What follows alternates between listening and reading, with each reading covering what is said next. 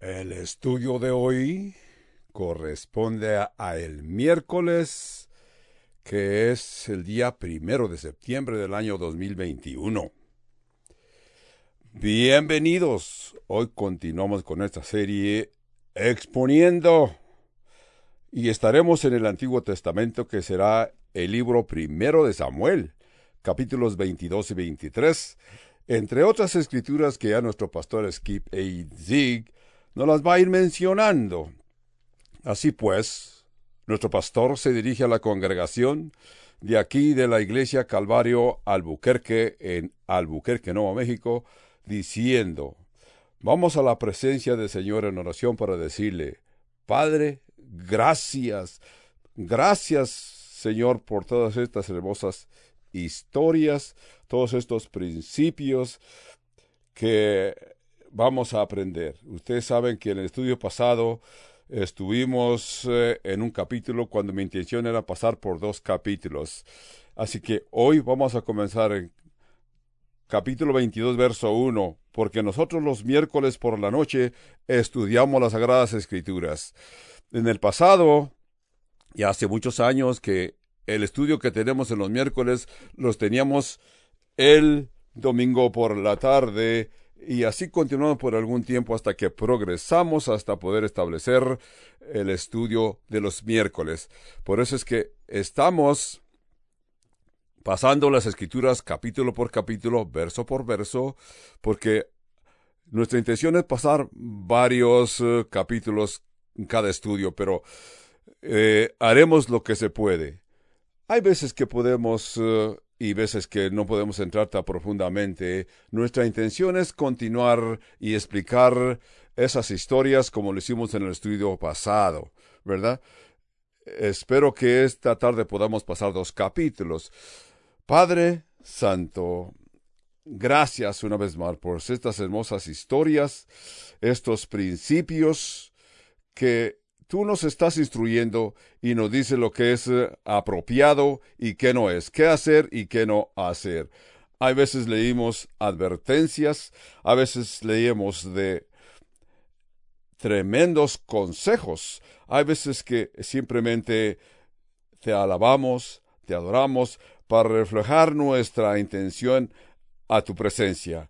Al cubrir en este estudio hoy cubriremos uh, el nombre de un personaje muy interesante en la Biblia que es David antes de que fuera el rey, fue un hombre con un corazón de acuerdo a tu corazón. Este hombre que fue perseguido con todo de que él estaba haciendo la mayoría de las cosas, las estaba haciendo bien. Por eso es que en estos capítulos 22 y 23 vamos a encontrar una consejería increíble para diferentes situaciones que la gente de Dios confronta de vez en cuando. Háblanos, Padre Santo, instruyenos, uh, anímanos, cualquiera que sea nuestra necesidad. Padre Santo, nosotros nos encontramos, que encontremos nuestro refugio en el Señor. Padre, te pedimos que nos aconsejes y Padre, también te pedimos que hables individualmente a cada persona que nos esté escuchando esta tarde. Eh, no nomás los que estamos aquí en la iglesia, sino los que nos estén escuchando a través de estos hermosos sistemas de comunicación que tú nos has permitido. Padre Santo, confiamos que tu Espíritu Santo, tu Espíritu Santo, haga la obra, la enseñanza, no nosotros los humanos, para que nosotros podamos eh, quedar edificados en esta consagrada y santa fe. En el nombre de Jesús, amén.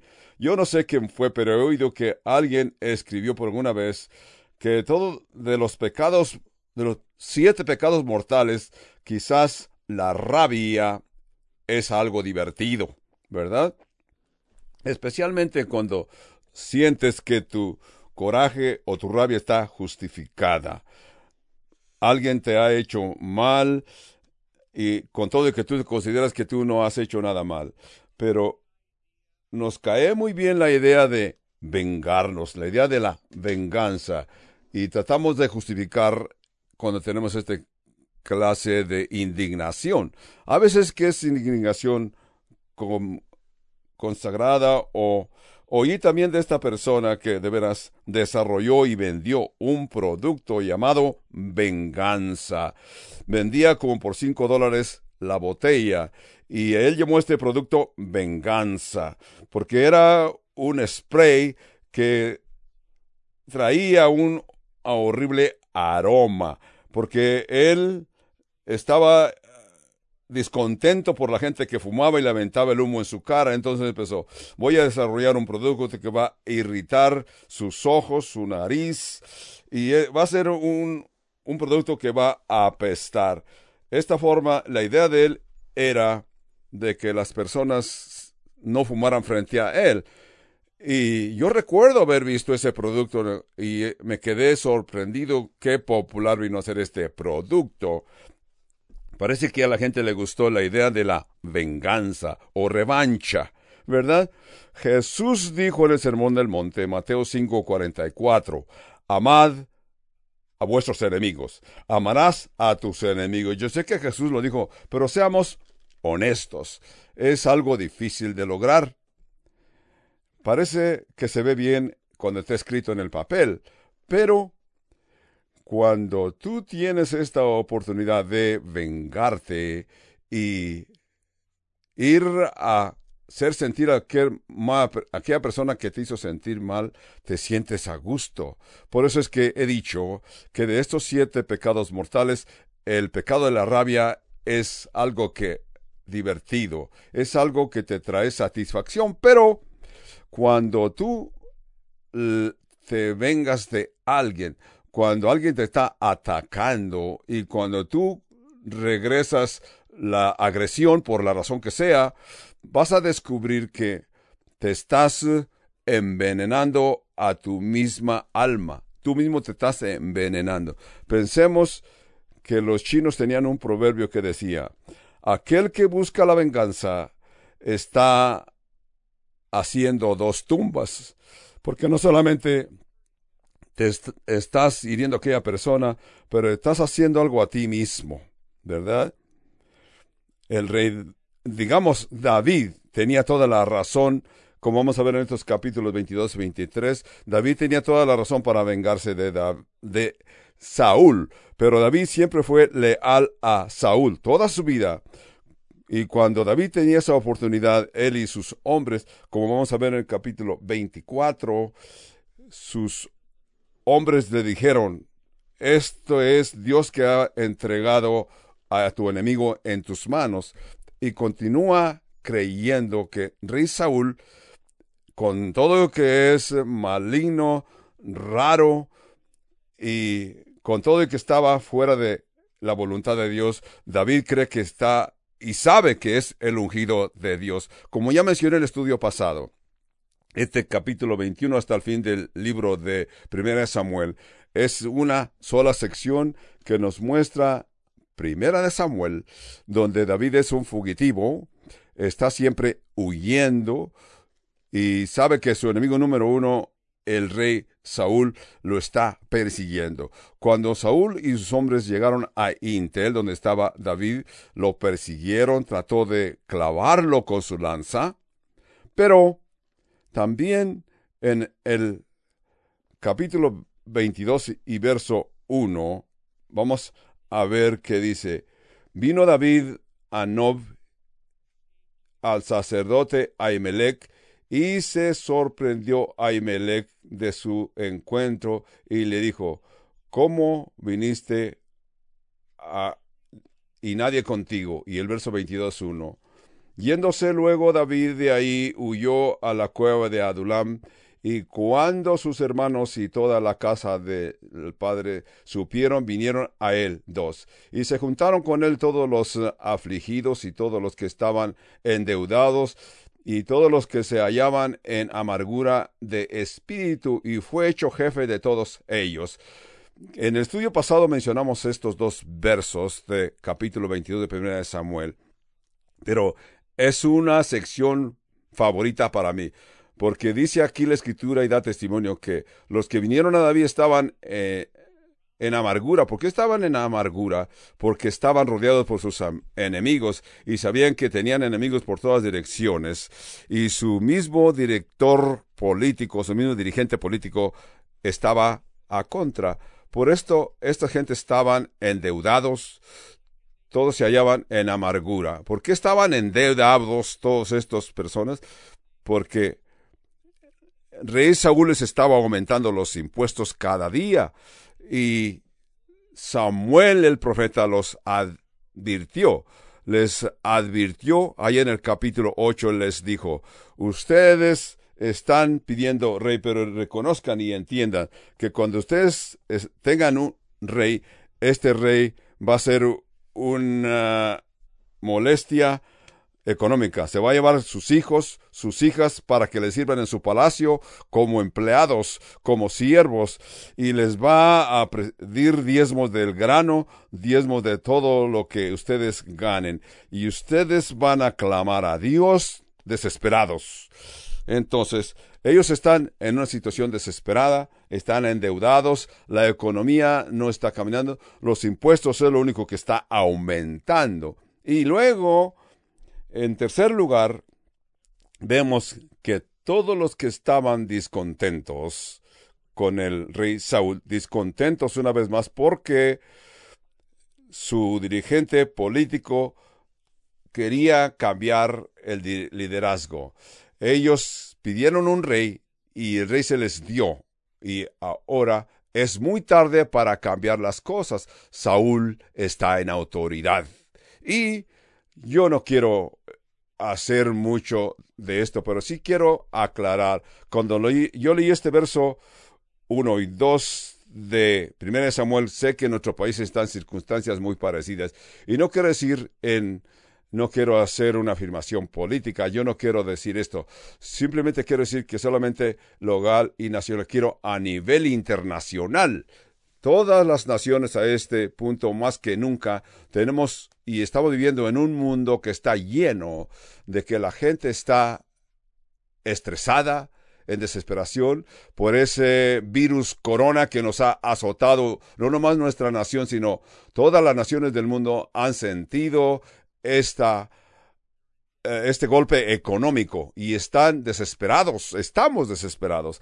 La mayoría de la gente con que platicamos están discontentos y en amargura, porque yo creo, sinceramente, yo creo que estamos en los últimos días, ¿verdad? Y la gente a veces me pregunta la pregunta acerca de los últimos 18 meses de que ¿dónde vemos que este virus corona en términos de desafíos proféticos. Y me siento incómodo contestarles, pero tengo que ser sincero eh, hasta cierto punto.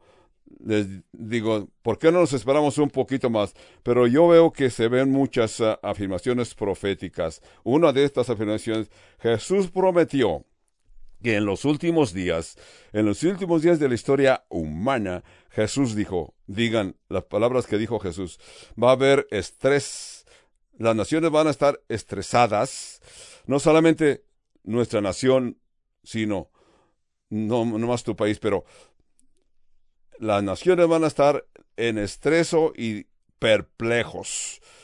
Las naciones estarán en estrés y perplejos porque los hombres van a estar oyendo pura maldad. Entonces, en este, en ese texto del capítulo de Lucas, cuando menciona que las naciones estarán en estrés y perplejos y dice que no habrá salida. La gente va a sentir perplejos y porque no van a ver por dónde está la salida. Así que va a ser un tiempo difícil, tiempo que van a pasar de mal en peor las naciones van a estar perplejas y en estrés. Entonces, me encuentro aquí un paralelo muy interesante. En 1 Samuel capítulos 22 y verso 3 dice, Y se fue David de allí a Mispa de Moab. Y dijo el rey de Moab, Yo te ruego que mi padre y mi madre estén con vosotros hasta que sepa lo que Dios hará en mí y lo trajo pues al, a la presencia del rey de Moab y habitaron con él todo el tiempo que David estuvo en el lugar fuerte. 5.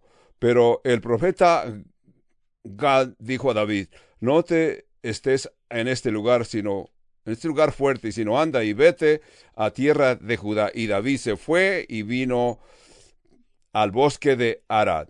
Jesús fue a Mispa. Mispa es una palabra en griego que quiere decir atalaya, ¿verdad? Es lo que quiere decir Mispa. Y dice Mispa de Moab. ¿Dónde es Moab? Moab está al oriente del río Jordán. Moab, los moabitas eran enemigos de David. También van a ser enemigos del rey Saúl.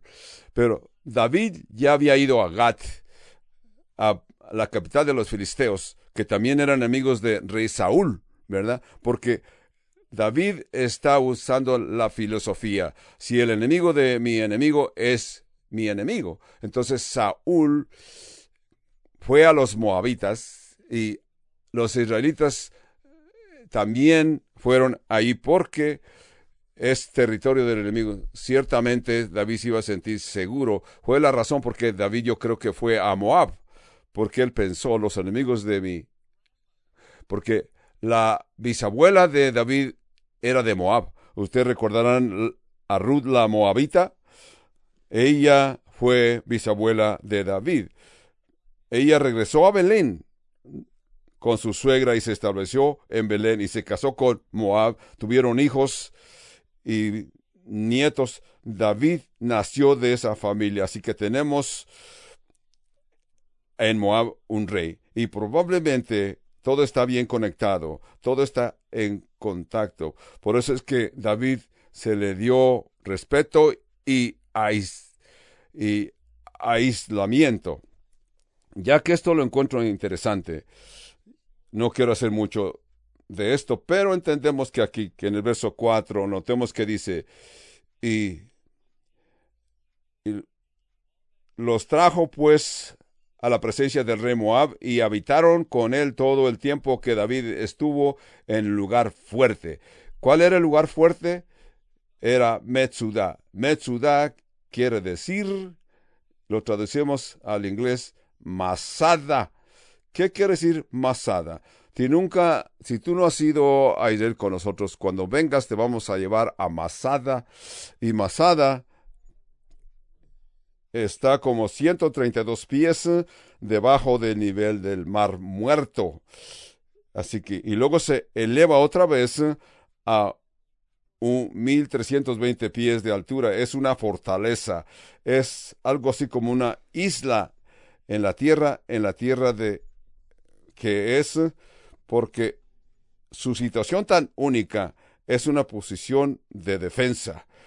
El rey Herodes edificó un palacio en Masada y ese fue un lugar donde Herodes ocupaba en Masada porque los judíos que quedaron en esos años se quedaron en esos lugares fuertes como Masada. Yo no estoy seguro, pero si eso, eso fue en dónde fue, pero se habla de este Masada, porque Moab todavía está un poquito al oriente de la parte oriental del río Jordán, pero puede ser que Masada, el que visitamos cuando vamos de gira a Israel, fue Mispa, lo que es Atalaya, donde estaba establecido el reinado. El rey se estacionaba ahí, en aquella fortaleza, porque así si alguien venía en guerra, los podían ver a distancia. Puede ser que David por esa razón se quedó en Masada. Así que si tú no has ido a Israel, yo sé que un día vas a ir en el reino del Señor.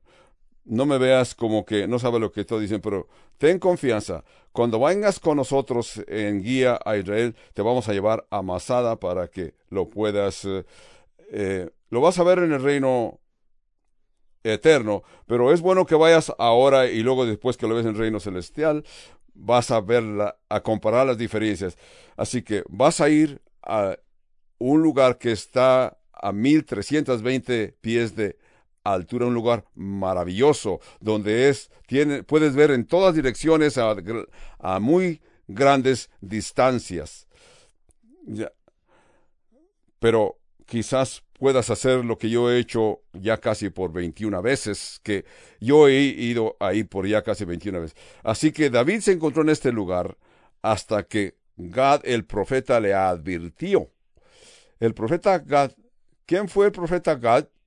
La respuesta es no lo sé. Pero este profeta Gad apareció, no da ninguna explicación quién es o qué es su misión. Simplemente eh, dice profeta Gad, no nos presenta historial de este profeta Gad, simplemente aparece con un mensaje le dice al rey David, no te estés en este lugar fuerte, anda y vete a tierra de Judá. Y David se fue y vino al bosque de Aret. Más tarde Gad va a aparecer otra vez más en en el capítulo 24 de este libro que estamos leyendo, donde David contó, cuando David contó a su pueblo y no le fue muy bien, porque le vino el juicio. David fue a Jerusalén, fue Gad donde el profeta que le advirtió a David. Este profeta aparece y le dice al rey David, vete de aquí, vete a la tierra de Judá. Y David se fue y habitó en los bosques de Arat, de Aret. Si tú estás en Masada, que es Atalaya, y alguien te dice, vete al bosque, te vas a sentir contento y decir, esto es palabra del Señor, porque Masada en esa área de Moab, del Mar Muerto. Es un lugar desierto, horrible. Hace ver a Río Rancho hermoso. Allí es puro desierto, no hay nada más que tierra y piedras. Entonces, David oyó el consejo de este profeta. Gad se sintió satisfecho y se fue a Judá y se quedó en el bosque de Aret.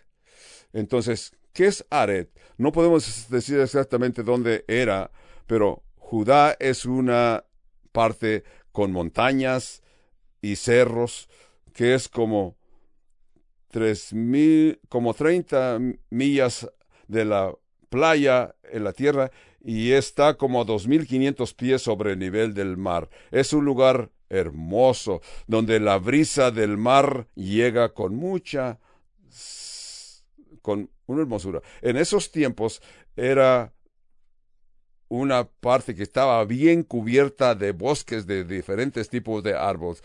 Desde que Israel regresó a esta tierra el día 14 de mayo de 1948, han decidido tomar los proyectos de proyectos de reforestación de aquella tierra. Ellos han plantado millones y millones de árboles por toda la región de Israel a mano.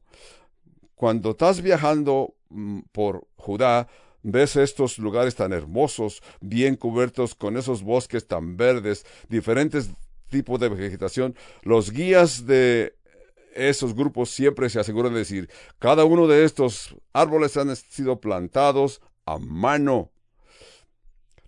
Se cree pues que en la antigüedad, tanta gente que ha ocupado estas tierras en el pasado, incluyendo los romanos, los de la que venían con cursadas. Así que ellos eh, no pensaban en las generaciones futuras. Si vas al Monte Carmelo estás al sur en Judá, vas a ver estos hermosos bosques que en los tiempos bíblicos no era así. E, e, estaban así, pero luego los habitantes tomaron aquellos árboles para sacar madera. Así que Estás viendo la perspectiva bíblica a tal punto de que muchos expertos afirman de que el éxito de plantar estos árboles, esto cambió el clima de esa región de Israel. La razón es lo que hacen los bosques, atrae la humedad y trae la brisa interesante en una forma, tú puedes, cuando tú vayas lo vas a poder percibir y entender lo que te estoy diciendo. Pero el, el tiempo y las temperaturas han cambiado de una forma increíble, densamente cubiertos de árboles a este tiempo. Sabemos que dice aquí que David fue al bosque de Arad. Si tú vas a Judá en estos días, en esta área, vas a entender por qué el rey David se sintió contento. Ahora veremos que desde Israel se estableció como nación en mayo 14 de 1948 y se han dado la tarea de reforestación en Israel. Aquí vemos que Saúl oyó que David estaba y ya que Saúl estaba en aquel lugar cerca, siempre dice aquí en el verso, oyó Saúl que sabía que David y los que estaban con él, y Saúl estaba sentado en Gaba debajo de un tamarisco sobre un alto y tenía su lanza en su mano, y todos sus siervos estaban alrededor de él. Y dijo Saúl a sus siervos que estaban alrededor de él, oíd ahora, hijos de Benjamín, hijos de Benjamín o benjaminitas, os dará también a todos vosotros el hijo de Isaí tierras y viñas.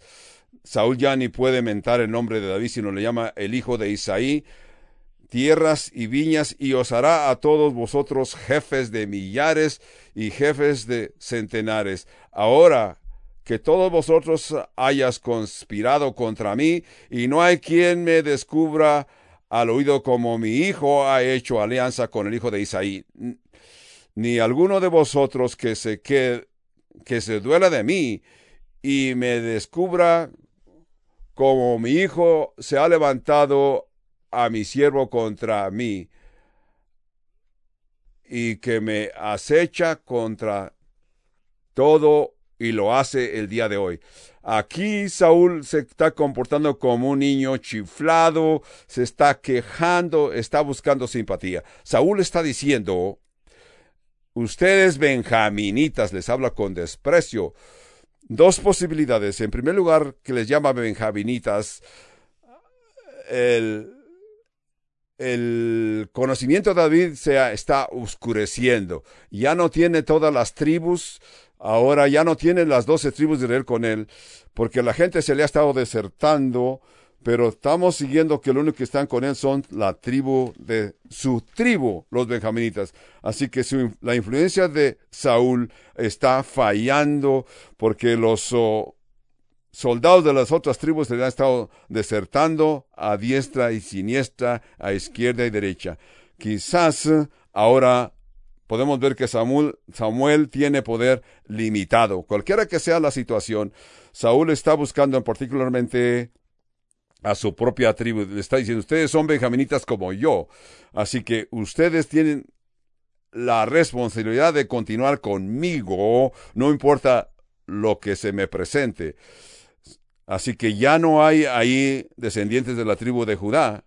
Puede ser que Saúl, de todas las tribus que estaban con él, ahora les está dando el título benjaminitas para que ellos puedan sentirse protegidos. Hay dos formas que se puede ver aquí. Me parece que Saúl está luchando con el poder sobre su pueblo, porque entonces, de seguro que los que están con él son la mayoría benjaminitas. Notemos cómo está confuso Saúl, porque está tan incómodo, porque está diciendo que va a haber una emboscada, que aún su propio hijo Jonatán va a estar a su contra. Entendamos pues que cuando tú estás incómodo, confuso, tienes visiones y ves demonios en todas las situaciones. Todo lo que ves crees que es señal de demonios, ¿verdad? Porque estás confuso. Esto es interesante como algunas gentes que he conocido y he platicado con ellos tienen sospecha de que hay demonios por todas direcciones, en todas las cosas ven espíritus. Dice, Yo sé que tú no lo ves, pero yo lo estoy viendo. Puede ser, como David estaba inquieto, atolondrado, confuso, así también estas personas que ven demonios en todas direcciones están confusos y se sienten atolondrados. Yo creo que Saúl está en esta capacidad atolondrado. Él cree que todos están conspirando contra él.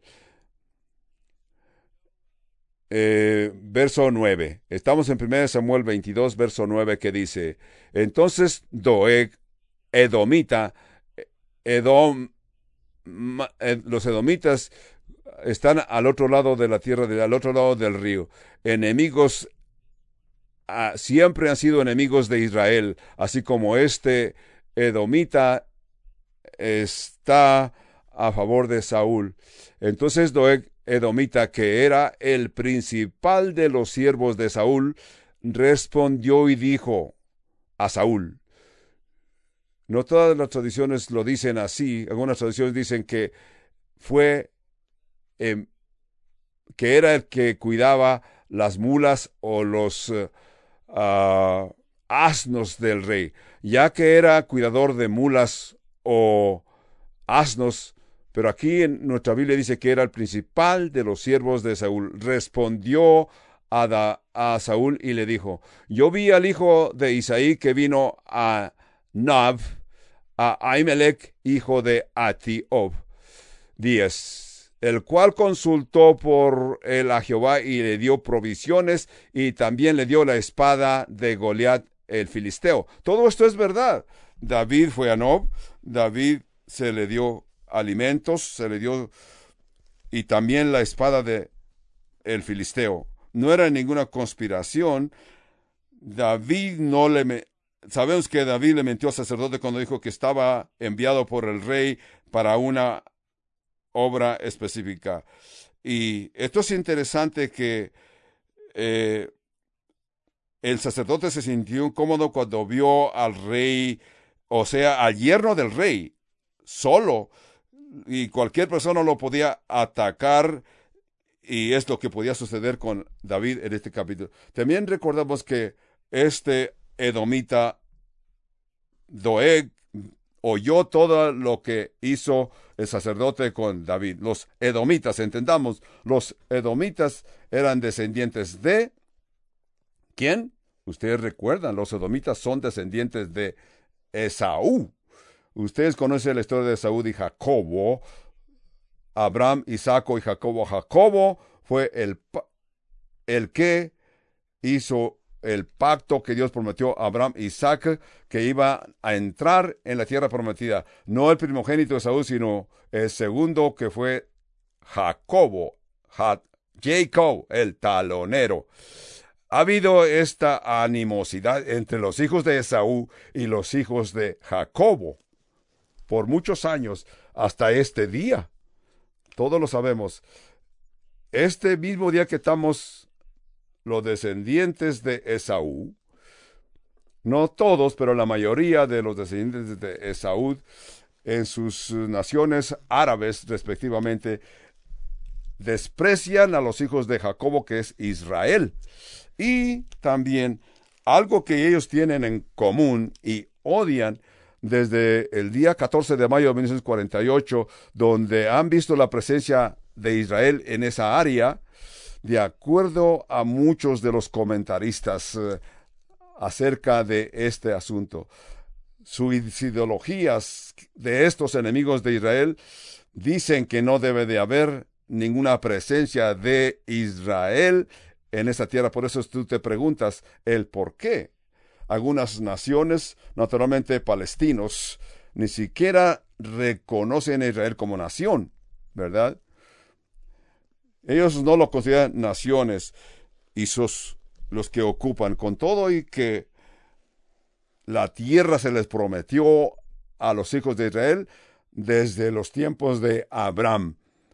Dios les prometió. Ha habido esta animosidad, esta desconfianza con los hijos de Jacobo y los hijos de Esaú por muchas generaciones, desde que esos dos hermanos que pelearon de veras eso ha sido, así que Y dijo Ebía, hijo de Isaí, que vino a Nob, a Imelec, hijo de Ayub, el cual consultó por él a Jehová y le producieron. Y el rey envió por el sacerdote Ahimelech, hijo de Etiob, y por toda la casa de su padre, los sacerdotes que estaban en Nob, todos vinieron al rey.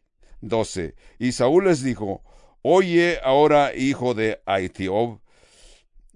Y él le dijo, heme aquí, señor mío. 13. Y Saúl le dijo, ¿por qué habéis conspirado contra mí y el hijo de Isaí cuando le diste pan y espada y consultaste por él a Dios para que se levantase contra mí y me acechase como lo hace hasta el día de hoy?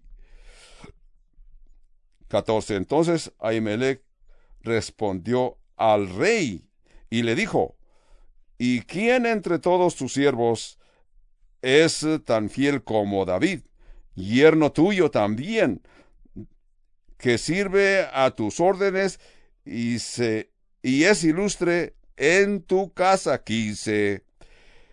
He comenzado yo desde hoy a consultar por él a Dios, lejos sea de mí, no a toda la casa de mi Padre, porque tu siervo ninguna cosa sabe de este asunto grande ni pequeño. 16.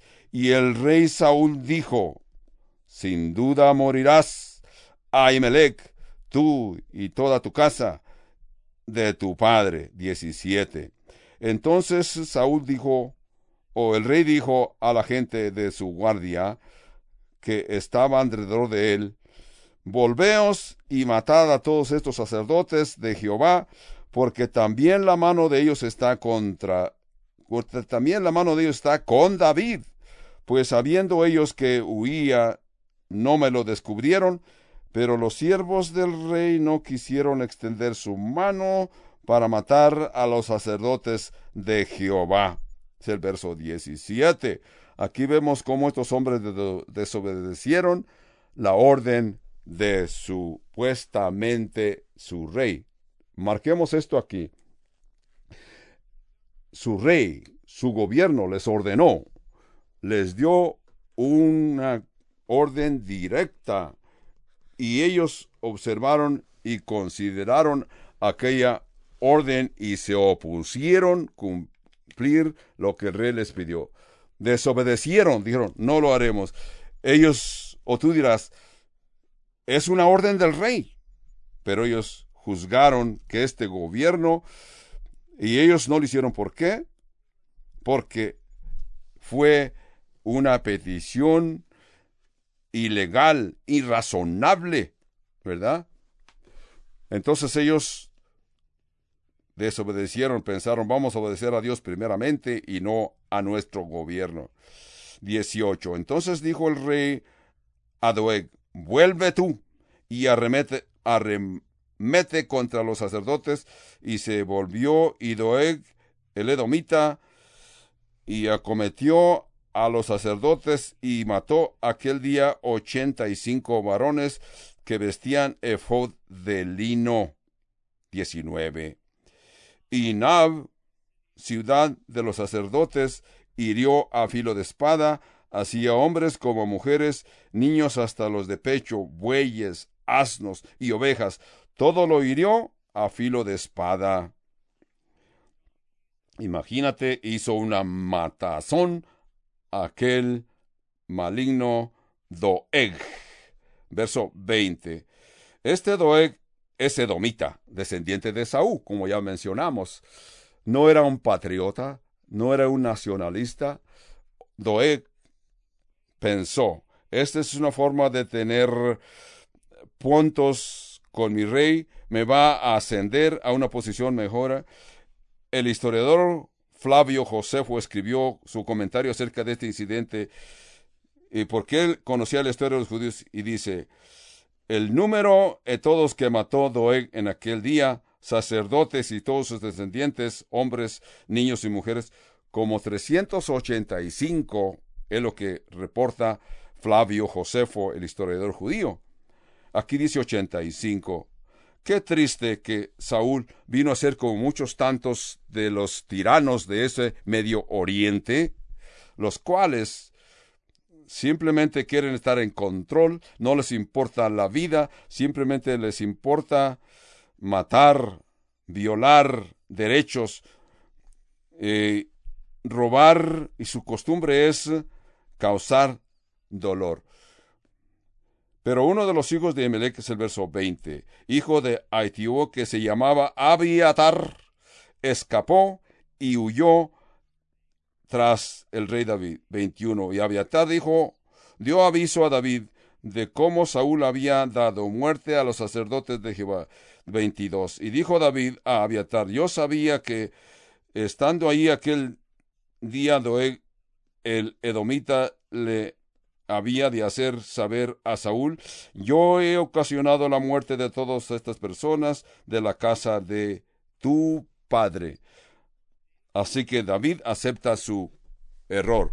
David, con todo que Saúl es que dio la orden, David reconoce que él toma la culpa. ¿Por qué? Porque David sabía que por su pecado, su mentira, que le dijo al sacerdote, yo estoy aquí con una orden del rey o cumpliendo orden del rey, David reconoció que mintió y por su mentira, cierto que el rey, el sacerdote le dio los panes, le dio la espada, lo protegió y oró por él. Ahora, David reconoce que por su mentira y su pecado, dice, mi pecado ha hecho efecto en toda esta gente que Saúl mató. Así que tus acciones malignas siempre van a hacer efecto por, para bien o para mal. Tus acciones malas, tus pecados, nunca vas a hacer algo escondido o aislado. Siempre tus decisiones van a afectar a muchos otros, ¿verdad? Entonces, David lo reconoció, que nosotros también debemos ser sinceros y reconocer cuando causamos dolores. Dios le dijo a el primer humano en la tierra, en Génesis 2.17, el día de que coma, comas de este árbol, ciertamente morirás. Eso es lo que Dios le dijo a nuestra raza humana. En Romanos 6:23 se nos dice, porque la paga del pecado es muerte. Romanos 6:23. Entonces, David reconoce de que ese es el resultado. Él acepta la culpa. Yo sé que Saúl dio la orden, pero yo sé que el que comencé. Yo sé, cuando vi que este Doeg estaba con el sacerdote y oyó y vio lo que el sacerdote Ahimelech hizo conmigo. De aquí en adelante, este hombre va a ser sacerdote. Vamos a ver a través de toda la historia del rey David, de que este que huyó, porque verso 23 dice, quédate conmigo, no temas, quien buscare tu vida buscará también la tuya, pues conmigo estarás salvo. David mintió, todos lo sabemos, que David mintió, pidió pan, se le dio pan, se le dio la espada de que de veras era su espada que él había dejado ahí después de que había matado al gigante Goliat. 385 personas sufrieron la muerte. Cuando vemos esto, los libros de los héroes bíblicos como David. David, un hombre con un corazón de acuerdo al corazón de Dios, sí, pero como ya hemos dicho en el pasado, David, con aún los mejores hombres, son hombres humanos que tienen un deseo carnal tienen una naturaleza pecaminosa que los puede, nos puede dominar. Por eso es que David le dice a este joven, quédate conmigo, en el verso 23, donde todo, durante todo este tiempo, David escribió salmos, como escribió el salmo que escribió, Salmo 52, mm, márcalo. David escribió el Salmo 52, Salmo 51. Eh, Tú has oído de estos salmos, ¿cuáles son? Salmo 5, 2, Salmo 52. Notarás lo que dice Salmo, al principio de Salmo 52, que dice, al músico principal, masquil de David, cuando vino Doeg Adomita y dio cuenta a Saúl diciéndole, David ha vuelto a la casa de Ahimelech. Salmo 52, encabezado. Aquí vamos a verle parte del Salmo. ¿Por qué te jactas de maldad, oh poderoso? La misericordia de Dios eh, es continua. 2. Agravios maquina tu lengua, como navaja afilada hace engaño. 3. Amaste el mal más que el bien, la mentira más que la verdad. Has amado todos los suertes de las palabras perniciosas, engañosa lengua. Cuando tú has leído este salmo, te das cuenta, por tanto Dios te destruirá para siempre. Así que Saúl será destruido para siempre, porque Dios se lo ha revelado a David. Bien claro dice, por tanto Dios te destruirá para siempre. Vas a encontrar varios salmos que se le llama salmos imprecatorios. Estos salmos imprecatorios hablan de cómo el justo está orando a Dios y pide venganza, revancha contra sus enemigos. Así que David era liberal con estos salmos imprecatorios. En un salmo que hemos leído, Sal, David dice en el Salmo, no los mates repentinamente, sino hiérelos poquito a poquito para que sufran. Esas palabras de un salmo. En otro salmo dice, quebrantas los dientes en sus bocas. Imagínate cantar, quebranta sus dientes en sus bocas. Imagínate. Los salmos son parte del himnario de Israel. ¿verdad? Así que lees alguno de estos salmos imprecatorios y te haces la pregunta, yo creo, tendremos un servicio de oración y vamos a leer estos uh, salmos imprecatorios a contra de los talabanes, esos tilabanes que han estado causando dolor a la humanidad del Medio Oriente, pero, pero es diferente área. Para que todo el mundo lo sepa, es una buena idea de cantar estos salmos imprecatorios, ¿verdad? Entonces entendemos. Capítulo 23 de 1 Samuel comienza diciendo, dieron aviso a David diciendo, he aquí que los filisteos combaten en Keilah y roban las eras. Ahora veremos que desafortunadamente algunas veces comenzamos o comenzamos, nos lanzamos y hacemos algo sin primero orar a Dios, buscar la dirección de Dios.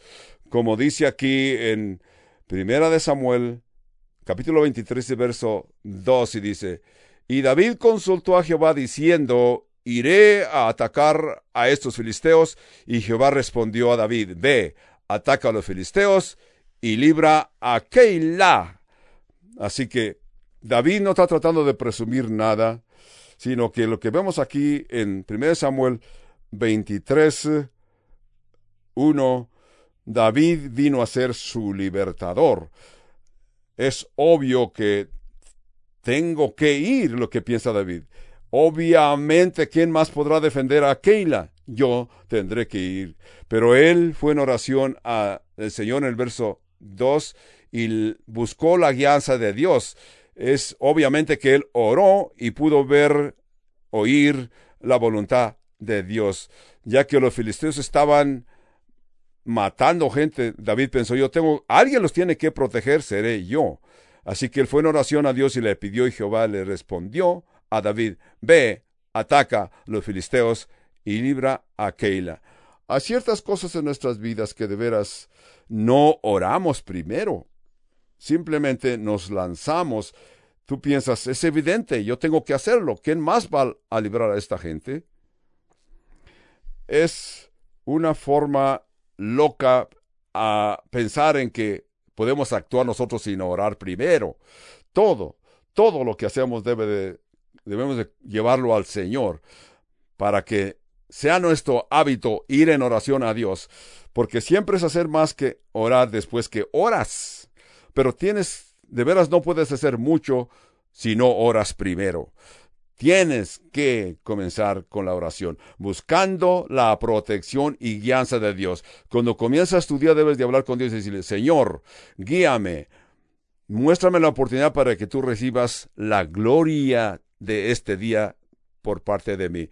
Después que la Biblia dice que en todos tus caminos debes de continuar con oración, orad sin cesar y Dios, Dios te va a guiar a lo bueno, a lo justo.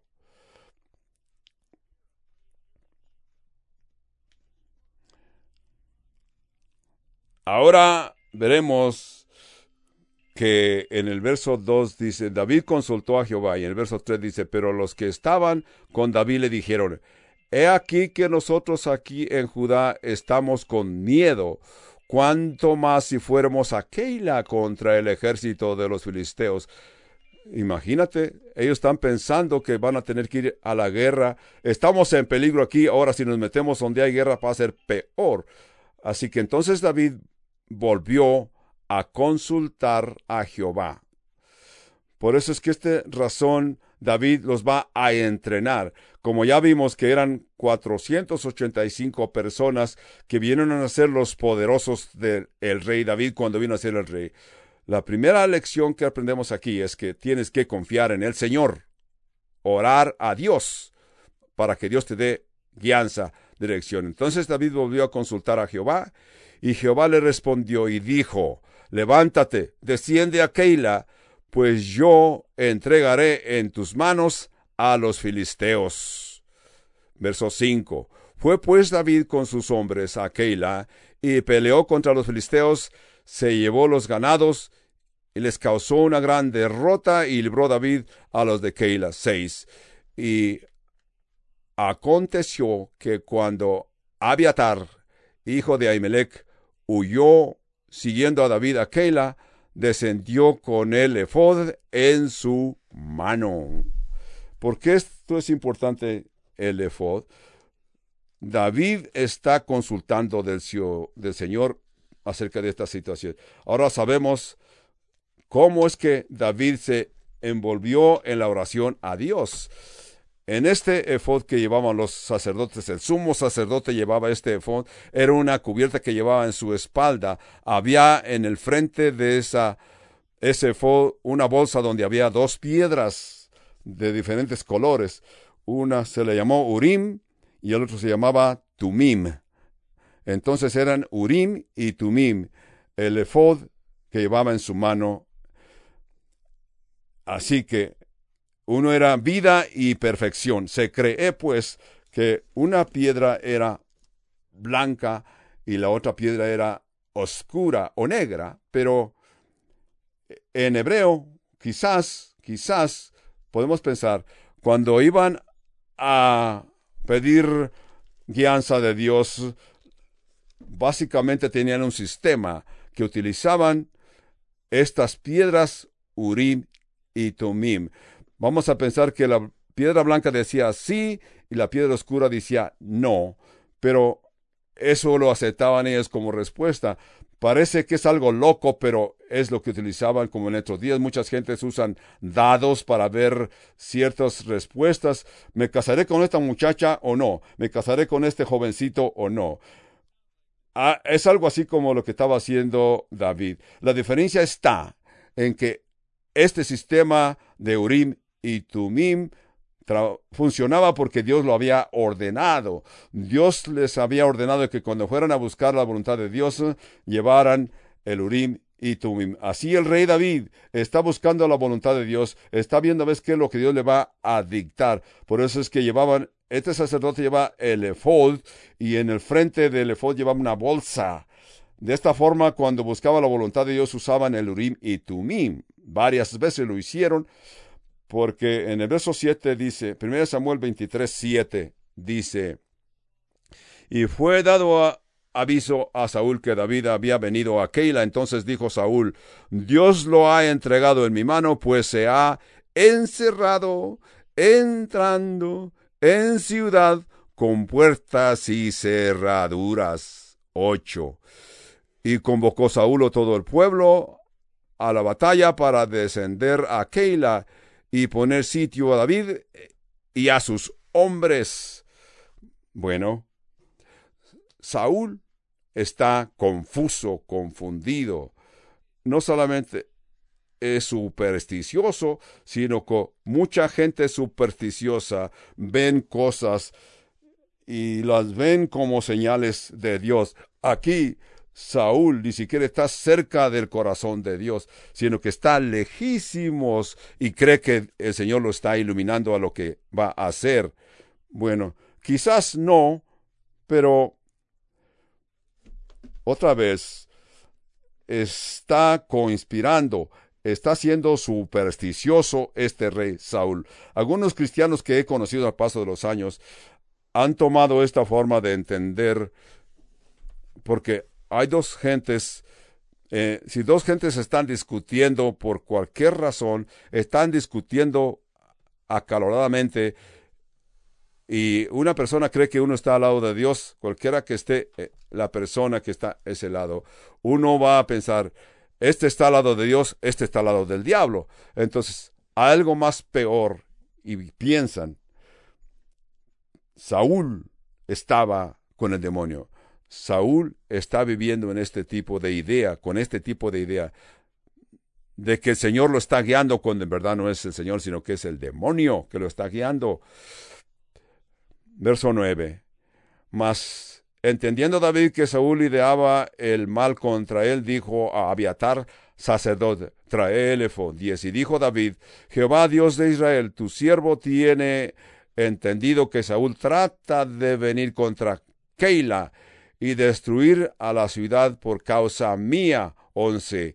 Y me entregarán los vecinos de Keila en sus manos descenderá Saúl como ha oído tu siervo Jehová Dios de Israel. Te ruego que lo declares a tu siervo. Oh Jehová, dijo, sí, descenderá. Dijo luego David, me entregarán los vecinos de Kelá a mí en mis hombres en manos de Saúl. Y Jehová le respondió, sí, te entregarán, os entregarán. Ahora tenemos que aceptar que, que para este pueblo, que de veras Dios los iba a entregar contra sus enemigos, para que ellos puedan ver como héroe a David. Entonces, eso quiere decir que temen más a lo que Saúl les pueda hacer que a los que los filisteos les pueda hacer. Era tan mal que se veía esta situación por la influencia de este ah, dirigente confuso, este dirigente maligno que estaba dirigido por el demonio. Así que David y, David entonces se levantó con sus hombres que eran como seiscientos y salieron de Keila y anduvieron de un lugar a otro y vino Saúl a la nueva del Saúl a la nueva de era David se había escapado de Keila y desistió de salir. David se quedó en el desierto en lugares fuertes y habitaban en un monte en el desierto de Sif, ya que ahora ya tiene 600 hombres. El grupo de acompañantes a David está creciendo. Ya son, dice aquí en el verso 13, 600 salieron, así que estaban en el desierto. Y dice, había, esto es algo fascinante. Y David se quedó en el desierto en lugares fuertes y habitaba en un monte en el desierto de Sif y lo buscaba Saúl todos los días, pero Dios no lo entregó en sus manos. Viendo pues David que Saúl había salido en busca de su vida, se estuvo en Ores, en el desierto de Sif. Si tú sabes que alguien te está buscando, si tú sabes que día tras día tienes un dolor crónico, tienes un hijo que te está causando dolores día tras día, ¿qué piensas? O tienes un supervisor que te está causando dolores día tras día. Eso te va a hacer sentir desesperado. Aquí David está confrontando esto día tras día por años, pero dice aquí que Dios no lo entregó en sus manos, o sea, manos de su enemigo. Verso 15. Viendo pues David que Saúl había salido a buscar su vida, se estuvo Ores en el desierto de Sif. Se estuvo en Ores en el desierto de Sin. Si tú estás experimentando algo crónico, uh, persecución de los enemigos, acepta, entiende que tú vas a estar bien mientras que Dios esté contigo, mientras que Dios esté protegiendo. Y yo diría también, lo que necesitas durante tiempos adversos como esto es consejería, alguien que te anime a confrontar. Aquí vemos cómo David recibe, necesita consejería. Uh, 1 Samuel 23, 16. Entonces se levantó Jonatán, hijo de Saúl, y vino a David en Ores y fortaleció su mano en Dios. Mejor mejores palabras, la confianza que recibes de tu, un consejero te da más confianza en Dios. Así como tú ves que tu amigo viene y en su, con su presencia te animas por las palabras que él te dice, te advierte que no te sientas triste por esos sufrimientos que te están persiguiendo, porque entonces se levantó Jonatán, hijo de Saúl, vino a David, a Eures, fortaleció la mano de ellos y le dijo, no temas, pues no te hallará la mano de Saúl mi padre, tú reinarás sobre Israel y yo seré segundo después de ti, y aún Saúl mi padre así lo sabe. Y ambos hicieron pacto delante de Jehová, David se quedó en héroes y Jonatán volvió a su casa. Como Salmo 27, 7 dice, Así como el hierro se afila con el mismo hierro, así un amigo afila con su amigo. Ah, es lo que el rey David recibió. Como el hierro es afilado por otro hierro, así también David recibió consejo de su amigo, la exhortación. Diríamos, hay muchas gentes que tienen el don de exhortación. Me gusta estar con esta gente que tienen el don de animadores son personas que te exhortan a que no tengas temor. A mí no me gusta estar como el burrito de la película, el Eor, que siempre veía todo doloroso. Mejor quiero ser como ese tigre que aparece en la película, como un Bernabé, hijo de exhortación. Quiero ver la gente que me rodea sean como Jonatán, como Bernabé, que me afilen con sus palabras, con sus hechos. Así que pide que Dios te dé este hermoso don. La iglesia desesperadamente necesita gentes animadores, gentes que exhorten a lo bueno. Muchos dicen, yo tengo el don de exhortación. Qué bueno. Úsalo. Es como decir, Señor, Señor. Si una persona dice, yo tengo el, consejo como guerra en mi vientre, no. Si sientes guerra en tu vientre, ese no es Dios, es el enemigo que te está dirigiendo. Alguien ha dicho, simplemente cuando alguien te da una papadita en la espalda y palabras amables, te sientes animado, con deseos de seguir. Pídele a Dios que te dé este don de animar a otros. Sí, así es, para que te seas útil Verso 19. Después subieron los de Sif para decirle a Saúl en Gaba, ¿no está David escondido en nuestra tierra, en las peñas de Ores, en el collado de Equila, que está al sur del desierto? Así que le dieron la coordinación exactamente dónde estaba David. 20. Por tanto, el rey descendió pronto ahora conforme a tu deseo, y nosotros lo entregaremos en la mano del rey. Y Saúl dijo, Benditos sois vosotros de Jehová, que habéis tenido compasión de mí. Ahora vemos cómo está fuera de orden. Él cree que lo que le dijeron sus soldados era una señal de Dios. 22. Id pues ahora y aseguraos más, conoced y ved el lugar de su escondite y quien lo haya visto allí, porque se me ha dicho que él es astuto en gran manera. 23. Observad pues e informaos de todas las eh, escondrijos donde se oculta y volved a mí con información segura y yo iré con vosotros y si él estuviere en la tierra yo le buscaré entre todos los millares de Judá pero escribe Salmo 54, donde eh, David escribió Salmo 54 como por este tiempo, porque dice aquí, volvió pues, eh, volvió por tanto Saúl de perseguir a David y partió. Así que fue hacia el mar muerto, está ascendiendo. Hay unos eh, laderas que hay que pasar. Son laderas eh, desiertas, está rocoso, pero hay diferentes tipos de montecitos y picachos de cerros, porque tú puedes mm, hablar, si te subes a la cumbre de un cerro puedes gritar y el otro que está en la otra cumbre del cerro te oye, te alcanza a oír. Entonces, estamos en 1 Samuel 23 y capítulo 24.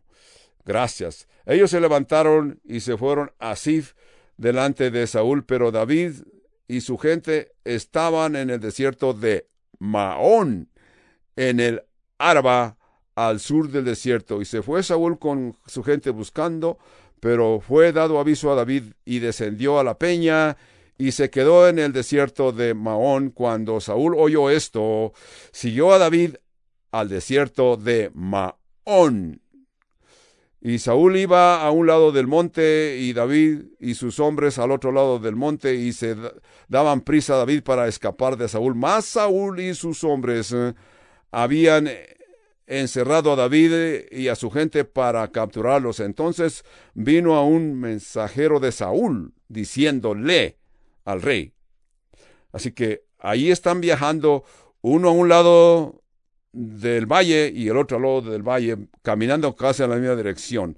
Verso 27. Entonces vino un mensajero a Saúl diciendo, ven luego porque los filisteos han hecho una irrupción en el país. Volvió pues tanto Saúl a Volvió por tanto Saúl de perseguir a David y partió contra los filisteos por esa causa pusieron a aquel lugar por nombre Selah Hamá Lecot. Entonces David subió de ahí y habitó y habitó en los lugares fuertes de Engadi. Engadi. En el idioma hebreo, donde encuentra que encuentres esa palabra en, quiere decir en Gari. Esto quiere decir donde haya arroyos de cabras monteses. Cuando vamos a Israel, vamos a Engari, vas a poder ver este lugar que es hermoso. Hay diferentes especies de, de cabras. A través de toda esa área vas a poder ver cabras monteses de diferentes clases, donde va a haber diferentes, va a haber entradas muy Angedi es hermoso, tú vas a entender cuando lo veas de que por qué estaba David. Hay caídas de agua naturales y es en el mar que van a dar al mar muerto. Es algo bien refrescante, tierra fértil, caídas de agua, hay albercas donde la gente se mete y nada en esas hermosas albercas. Cuando tú vengas vas a ver todas estas maravillas de Dios. Es donde David estaba guarnecido. Pero David, con todo el que se refugió aquí, tomemos nota, entendamos que David está en el desierto, con todo el que está en lugar hermoso. Vas a entender y vas a encontrar que en la Biblia que a veces Dios pasa a sus dirigentes, los instruye y les da lecciones profundas en el desierto. Moisés fue a Madián, al desierto de Madián, ¿verdad? Juan el Bautista estuvo en el desierto de Judá. El apóstol Pablo estuvo en el desierto árabe por tres años. Ahora David está en el desierto de Judá, para cerca del mar muerto.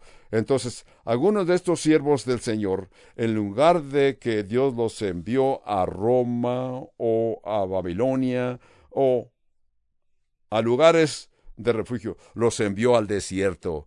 Esto quiere decir que no los envió a un lugar hermoso, sino que los envió a una parte lejana, a el desierto donde ellos recibieron lecciones de Dios, Dios los instruyó, eh, aprendieron himnos hermosos, como David escribió varios himnos de agradecimiento a Dios.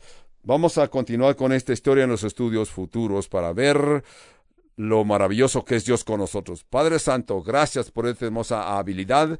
Nos permites reunirnos para reconocer las escrituras capítulo por capítulo, verso por verso, libro por libro, para poder entender lo que Pablo se refiere en Hechos 20-27, reconocer y entender todo el consejo de Dios. Claro que David es alguien que tenemos que reconocer que sufrió, sufrió, porque él alababa y reconocía al Hijo, a su propio Hijo, el Hijo de Dios que vendrá en la en el periodo del reino terrenal, donde Dios va a establecer reyes y reyes en este reino terrenal. Así que David ha venido a ser una figura bien importante en tu plan del reino, cuando se trata de los pactos que Dios ha hecho con su pueblo Israel. Señor, yo te pido que esto nos anime, que esto nos exhorte aunque nos encontremos en lugares desiertos, que podamos, aunque estaremos en un lugar desierto figurativamente, el rey David estaba en, literalmente en el desierto, donde tú reconoces que estaba aislado por malos entendimientos de los que le rodeaban. Padre Santo, envíanos a Jonatanes, envíanos a Bernabés, a Juan Bautistas, Refuerza nuestros himnos, Padre Santo. Refuerza nuestra fe para que nosotros, siendo tus siervos, te sirvamos de todo corazón. Sí, Señor, de todo corazón. Estemos en tu presencia con una fe llena de pureza. Todo esto lo recibimos y te lo presentamos y lo pedimos por el nombre de Jesús. Amén, amén y amén. Así pues, hermano, si usted nos está escuchando a distancia de la iglesia Calvario Albuquerque, de Albuquerque, Nuevo México, y desea comunicarse con nosotros, llámenos. Tenemos un número telefónico gratis sin costo alguno para usted. 1 800 922 1888. Repito el número.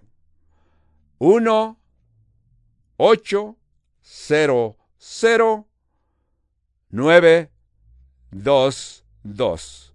1888. Pero si usted desea comunicarse con nosotros por correspondencia, envíe sus cartas y tarjetas postales al P.O. Box 9 5 7 0 7 Albuquerque, Nuevo México, zona postal 87109.